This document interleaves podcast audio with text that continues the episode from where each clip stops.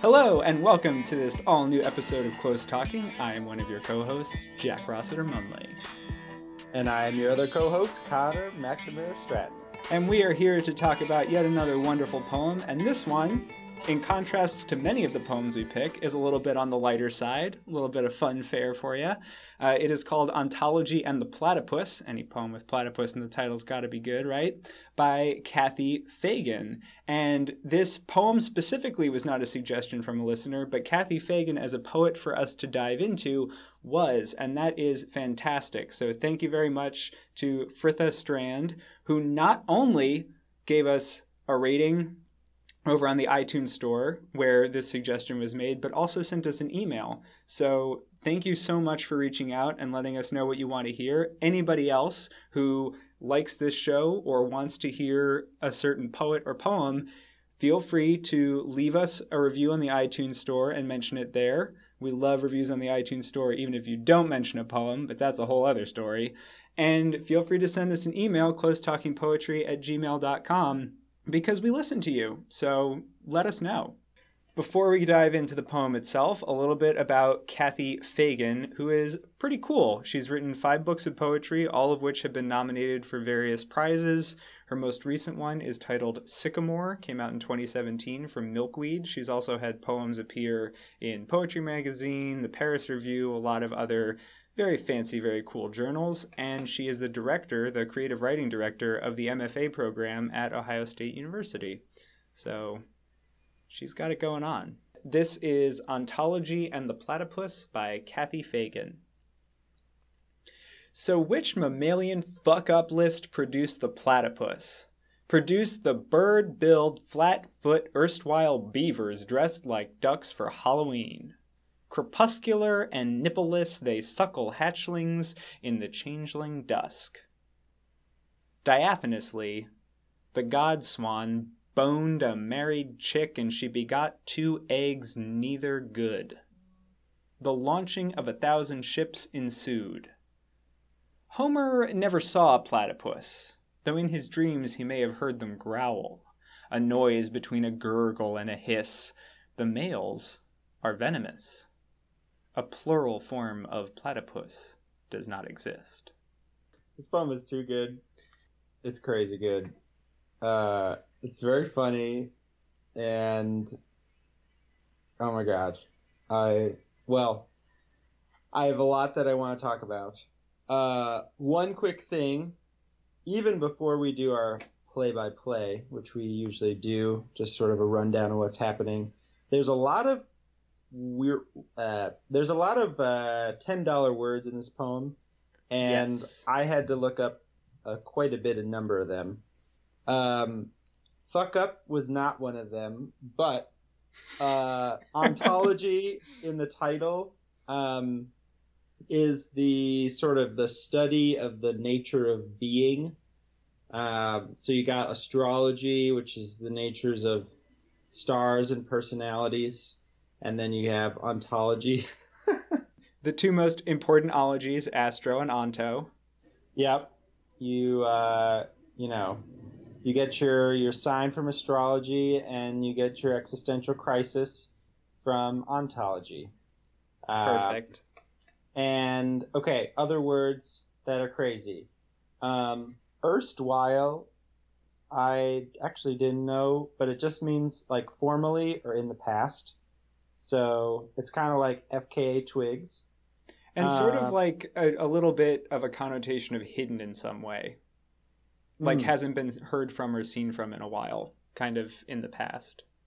I see. Interesting. Okay, cool. Um, crepuscular, a great word. I was thinking about creps, but it's in fact having to do with twilight. Uh, so a little different than creps, but still pretty great. What's the word um, that has to do with new moon? Oh, I don't know, but I'm worried. I don't know either. That's just oh. the next Twilight book. oh God. Then we have Changeling, which I thought I knew, but then I looked at it and I realized I didn't know. Is a child that's like secretly exchanged for another in infancy. So it's like a swap baby kind of thing. Interesting. Uh, There's also myths about changelings, and that term has been like loosely applied to types of mythology where there are like skin changers, that kind of thing. That has sometimes oh. been referred to as changelings as well. Okay. That's probably the more original definition, and which in this context is probably more relevant because it's dealing with like Homeric myth. But at any rate, um, then there's the great Diaphanous mm. Lee.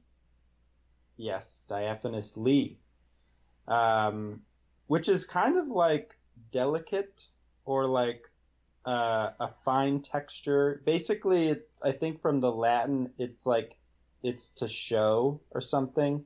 So it's like you can see through it. It's like translucent, but but it actually is like got finesse or something.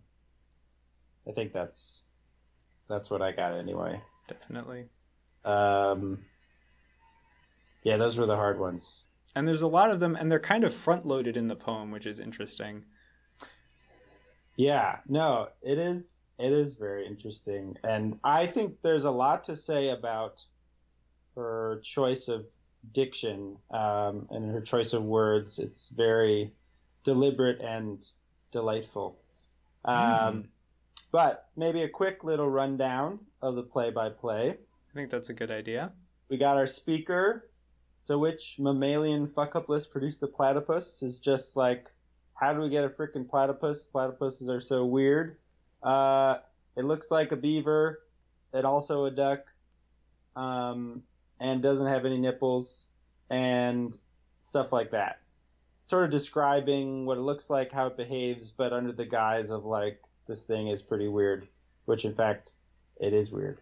Uh, one of only two uh, kinds of mammals that lay eggs. Um, the monotremes. The monotremes, both found only in Oceania, mostly Australia. Yep.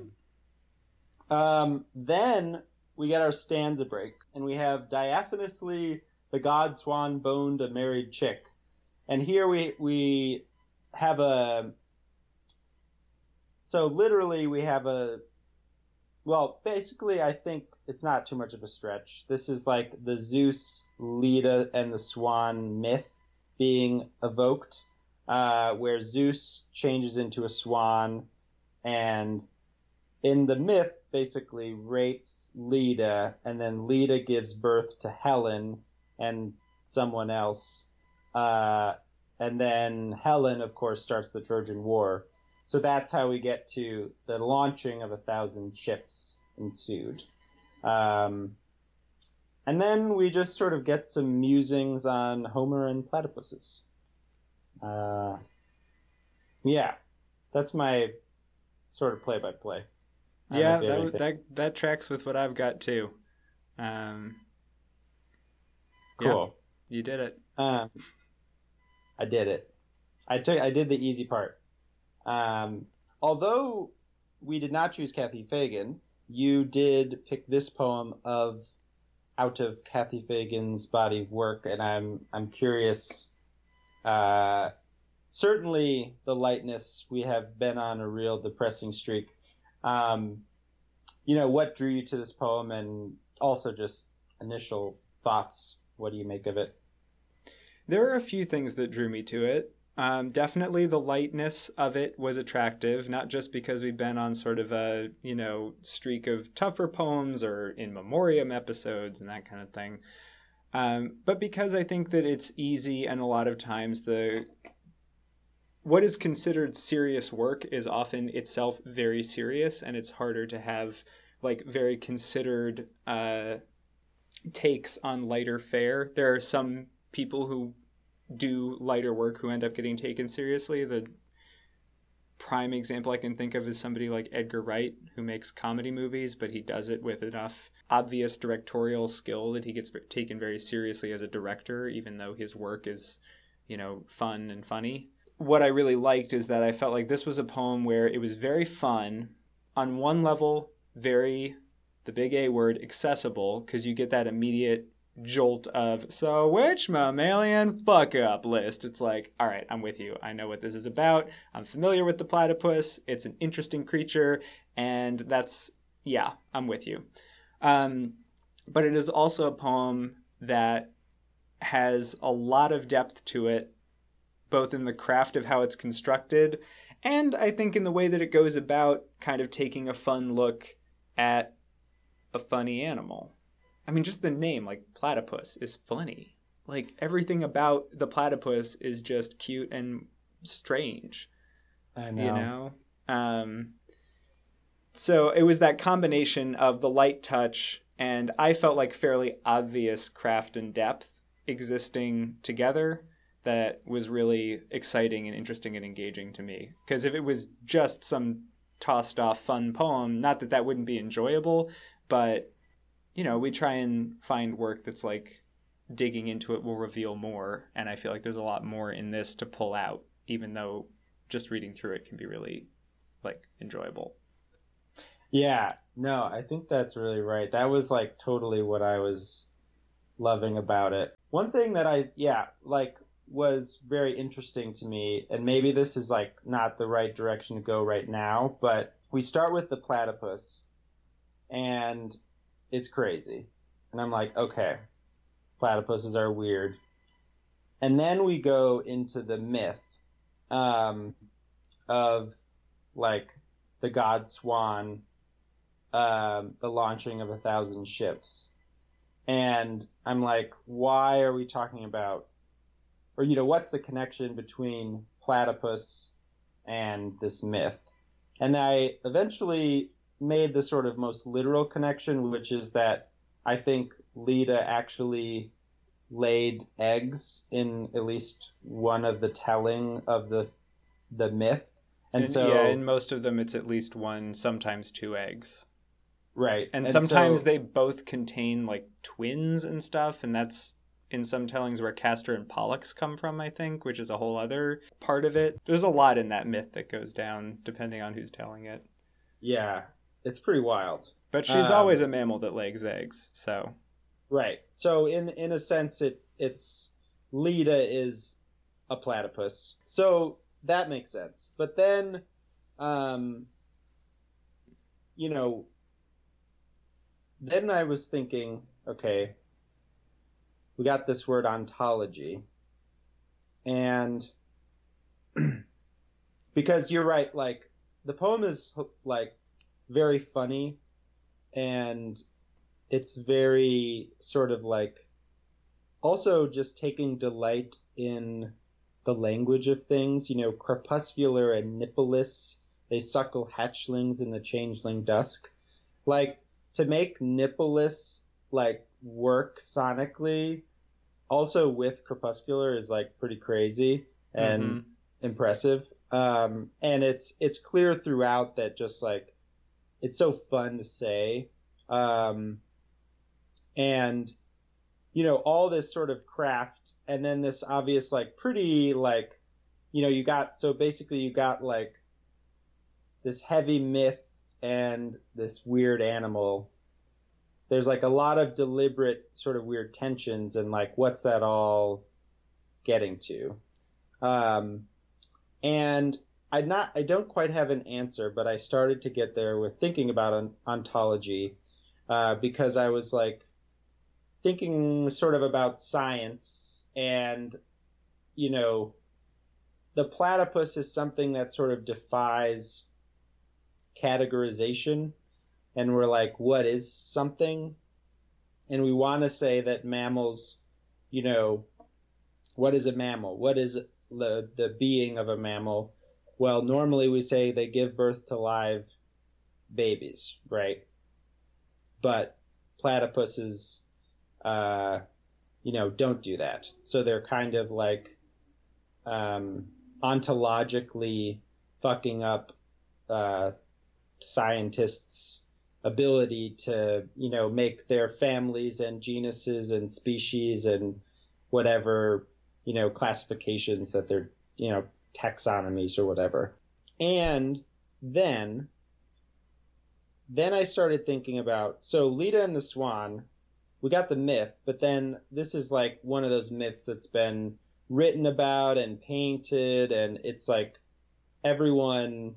It originally, or not originally, but the one of the Homer's sort of, well, I don't know if he actually talks about it specifically in Homer, but um, certainly Helen comes up in Homer. But a famous poem, Leda and the Swan by William Butler Yeats, is one of the Yeats's most well-known poems. It's probably one of the most well-known poems of the 20th century, um, and that sonnet similarly is um, recounting the myth, um, and so it's it seems like this poem is very clearly in conversation with that.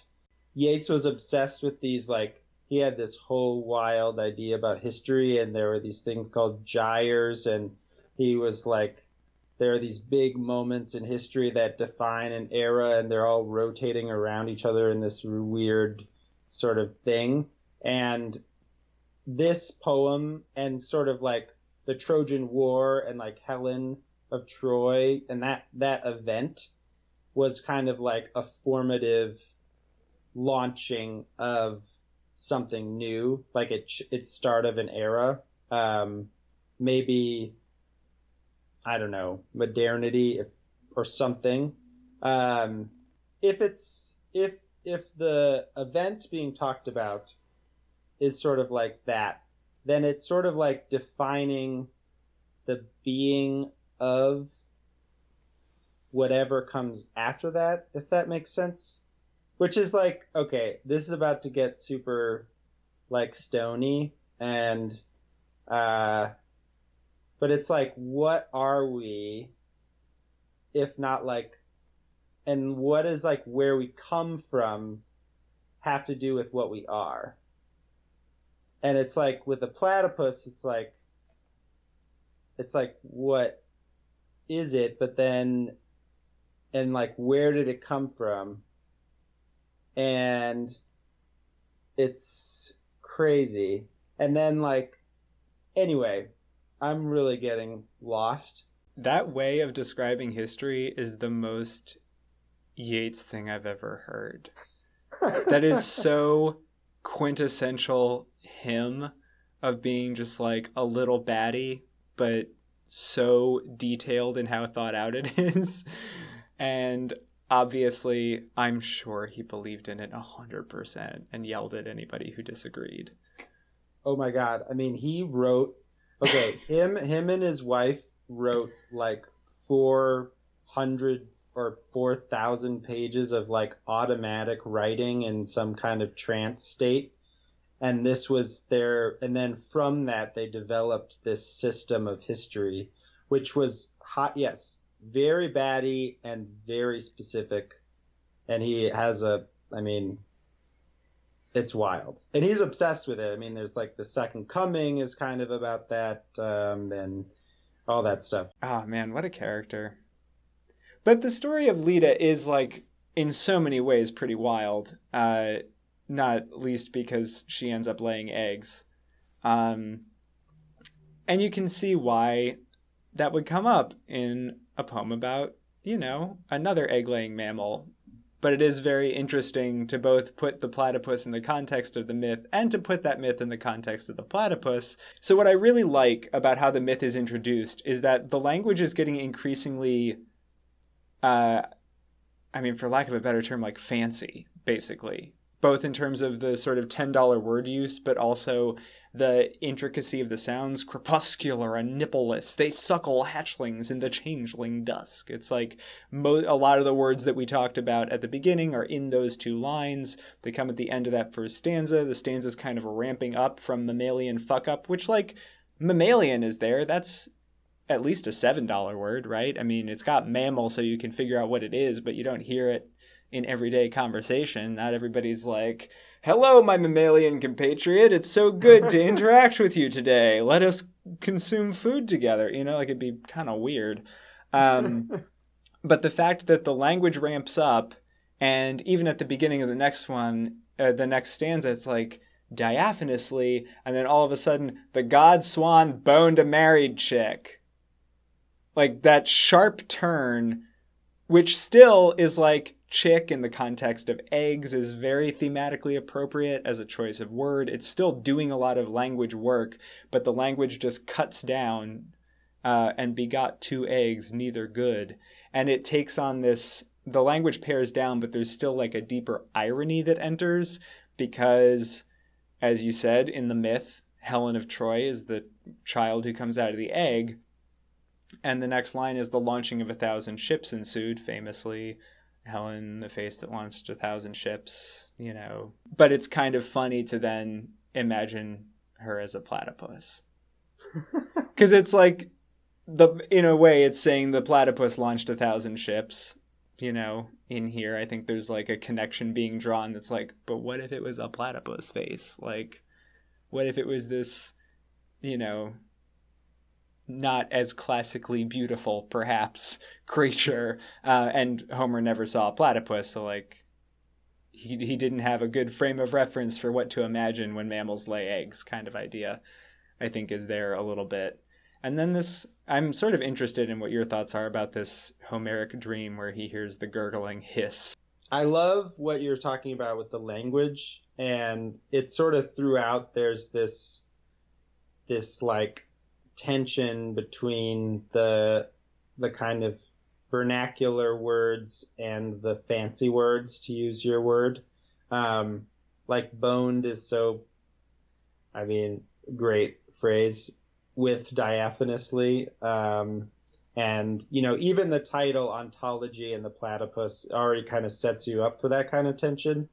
And as like sort of um, you know like a craft kind of note, um, you know, we talk a lot about it's like how do poems get their propulsion, how do poems get their momentum, you know, what drives a poem, you know, like narrative tension is a common thing in a lot of writing and also a lot of poetry. Um, but one of the great things about poetry is that there's, you know, like lots of other kinds of tension that you can have that sort of generate that momentum. Um, and, you know, so you could have like image tensions, you can have all sorts of things. But what this poem does, at least on one level, is I, f- I feel like the language itself and the sort of, you know, um, to use a more like tonal register uh, is for some reason the the phrase that I'm coming up with but like the diction or you know like the the kind of word is in tension with the other kinds of words. Um, so when you like pair mammalian fuck up and you pair ontology and platypus, crepuscular and nippleless, diaphanously and boned, um, you know, your your head is like like okay, you know, like if it was only ontology, mammalian, diaphanously, you're like, okay, this is like a high level ornate poem. Uh, a, you know, I'd be like, I can't access this. This is just like elite poetry stuff that I'll never understand. And if it was like fuck up and nippleless and boned, you'd be like, okay, this is either like someone's texts that I shouldn't be seeing, uh, or it's like a poet who's being funny or whatever. Um, but like in both situations by themselves, as a reader, I like enter a, a state of mind that's different. One professor I was a graduate assistant for um, she used the beginning of Emma by Jane Austen as kind of an uh, illustration, uh, which begins Emma Woodhouse, handsome, clever, and rich, with a comfortable home and happy disposition, seemed to unite some of the best blessings of existence. Da da da da da da da da. Um, and she really focused on the word rich um, because it's like a different word than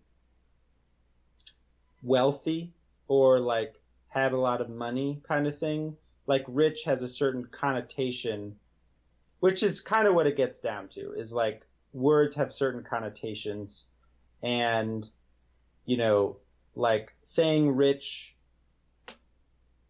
characterizes Emma already in a certain way that a word like wealthy would not. Um, and similarly, like the kind of speaker and the kind of like angle that the reader is going to be going at will be different if you're only seeing words like diaphanously versus boned or whatever.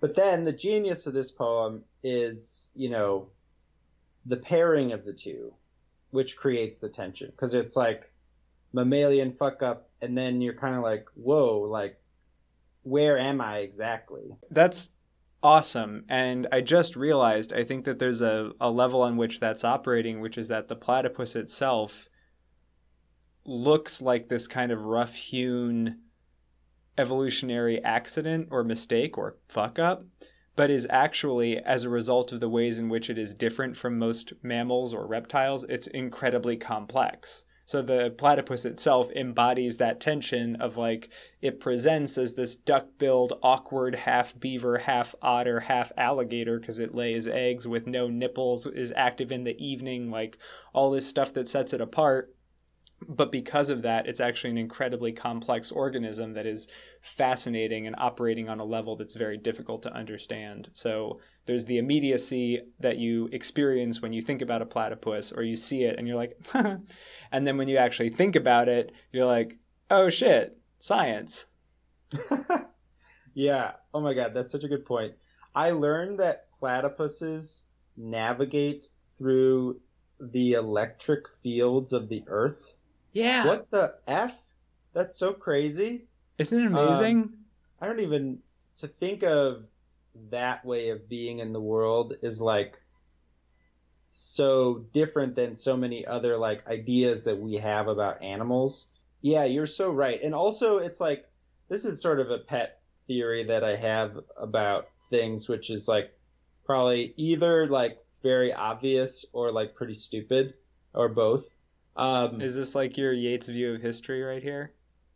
No, it's not like my Yeats view of history, but it's sort of about evolution, which is like we often have we sort of see these animals and they're like and we see ourselves as like, you know, obviously we're the current endpoint of a certain evolutionary tract and we're like, well, why do we do this? There must be some like evolutionary purpose for it. And it's like there is an evolutionary purpose or whatever.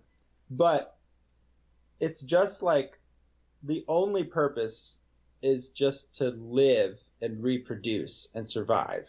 It's not to like be happy or to like I mean we as a person we can aspire to those things, but like the reasons why our bodies are the way they are is not like built for that. It's built for survival. And so a platypus like lived in a very specific, you know, in Australia is so interesting because like when the I've been learning actually a lot about Australia. When the ocean levels like rose like tens of thousands of years ago, it's basically Australia and New Guinea and Tasmania were all part of this like big supercontinent, Sahul or something, which is what it was called, which was then later part of, which broke off from Pangea, I think, or something. Anyway, but then Australia was like way removed from, you know, the Eurasian continent. And so all these things in Australia basically evolved for millions and millions of years, like totally isolated from the rest of the world, which is why there's some very weird things there. Another weird thing in Australia, just because I'm on a real roll, so I was learning about wasps, and uh, there's a there are orchids in Australia that are only pollinated by one species of wasp, and the way that they get pollinated is they orchids look and they smell like female wasps. The male wasp sees the orchid and is like hubba hubba, and then flies to the orchid and tries to sweep it off its feet and like mate, but actually it's just an orchid, and so then it like basically bumps into the orchid and then gets a bunch of pollen on it and then spreads that around. That's and so there's like cool. there's like different orchids that work exactly like that, but they are only pollinated by like one specific species of wasp. Which is just to say, like, if your ecosystem and stuff like is such that that's how you reproduce, it's just like then that's how you survive. And so, like a platypus being weird is like only weird in the sense that the rest of the world's environment was just different than the platypus's environment. But if anyway, um, but there's like the platypus didn't go around thinking of itself in like I just I feel like a mammal, but I keep laying eggs. you know? yeah. Uh, that's just not what the platypus was thinking about. It's like they keep calling me a mammal, but look at my eggs. You know, what am I doing here? Um, it just was like, well, this is how I am. And, you know, like, if, anyway, I'm a layman in many of these ways, but it, it strikes me as relevant to the poem because the poem is just, I'm reading a lot into that ontology, but it's like, what is something? And like how, and like the way we name things sort of induce our expectations for what that thing is. I agree with that. And I appreciate your bringing in the natural history of Australia on that because it's so true. A big part of why the Australian like ecosystem is the way it is is not just because it was separated long ago and the reason that the platypus exists is because there weren't a lot of large natural predators. Like that's part of why the introduction of dingoes fairly recently, which are basically just feral dogs, like evolved from feral dogs. Like that was a big deal because they are the main larger predator that exists in Australia. So there's tons of the various like snakes and venomous creatures and Australia sort of has a reputation for that, but in terms of large land predators, there's not a ton of them and it allowed for a specific type of biodiversity, especially amongst mammals and monotremes who don't reproduce super rapidly. Like they don't have a lot of babies. That's another thing about the platypus and the echidna.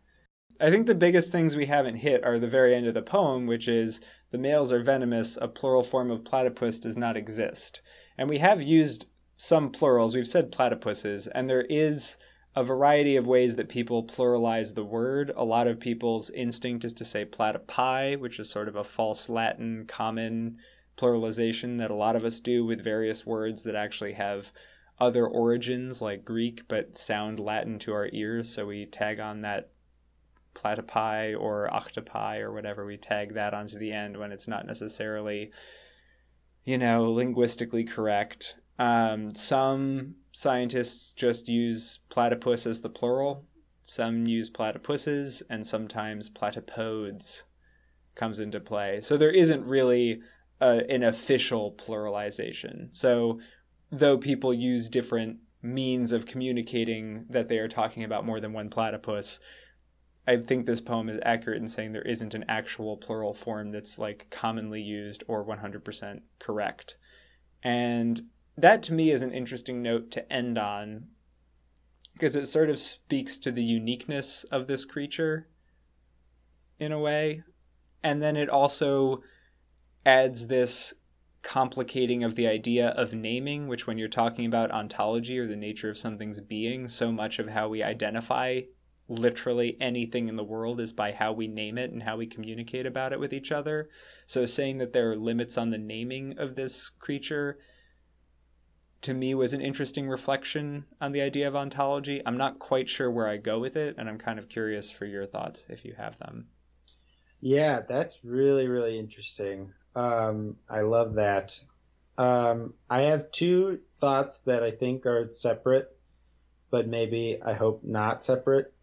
In terms of the plural, just sort of saying what you said again, like not just the naming, but like to name or to categorize, we depend on a group of things being together and being like, okay, these are what these are what mammals have in common, or like, you know, in a more non-scientific sense, we're just like, okay, this is what Americans are like, you know, uh, they're rude and loud, um, or whatever. But so, like, part of why it's like you can't if there's no plural form of something, there's no like other form of it to name or to to draw like uh, if there's no form of it if there's no plural form of it then you can't like make comparisons among platypus right? You just have the one platypus or something. Um, which interestingly i think there's four this is like getting way more scientific than I usually get, but there's I think four species of echidna, but there's only one species of platypus. So it really is like its own thing. Platypus and humans are alike in this way, and it's kind of a weird evolutionary quirk because there's almost never one species of something on the planet at one time, and Homo sapiens sapiens are really kind of odd in that respect because throughout all of human evolutionary history, there have usually been multiple species of human in the world, and we currently don't have that. And that is the case of the platypus as well. Whoa, that's really interesting. And then you, this just sort of saying what you're saying again, to say that again. Uh, the the fact that sh- that the poet is sort of drawing on the language aspect of platypus is just another way that the naming of things is being like called attention to. Like that the plural form like the word platypus is like how the poem is getting to that point um, which sort of draws more attention to that. Um, so that's one of the thoughts. And then the other thought which is very unformed is just like the males are venomous and then I was thinking back to Yeats, and the Leda and the Swan poem is very problematic, even though it's like a good, a great technical poem, because it's describing the rape of this woman by this god. And then at the end, Yeats does this thing that's like um, being so caught up so mastered by the brute blood of the air, did she, and she being Leda, put on his knowledge with his power before the indifferent beak could let her drop, which is like this question. And it's, I mean, without getting into the weeds, it's just obviously very problematic in the sense that it's suggesting that there's this benefit or even if it's like a only like a cosmic benefit to basically being raped by the Zeus swan. Uh, did she put on this knowledge with this power or whatever? Um, and especially for a male poet to be suggesting that, you know, we don't have to get into it. But thinking about that, and then thinking about the god swan boned a married chick. Then I'm thinking about like dudely language, and then the the phrase "the males are venomous," which is true. Um, male platypuses are venomous.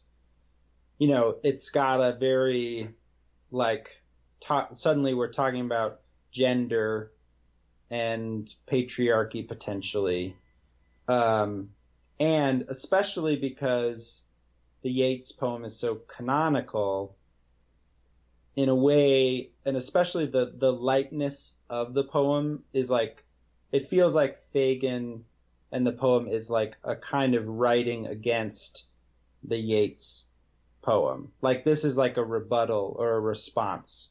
Um, like Yeats will say, you know, a sudden blow, the great wings beating still above the staggering girl, her thighs caressed by the dark webs, blah blah blah.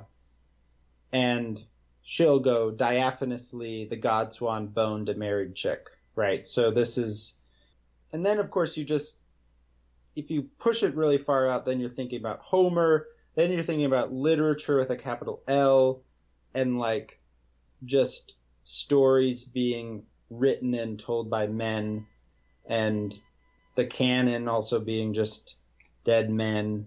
Um, and like,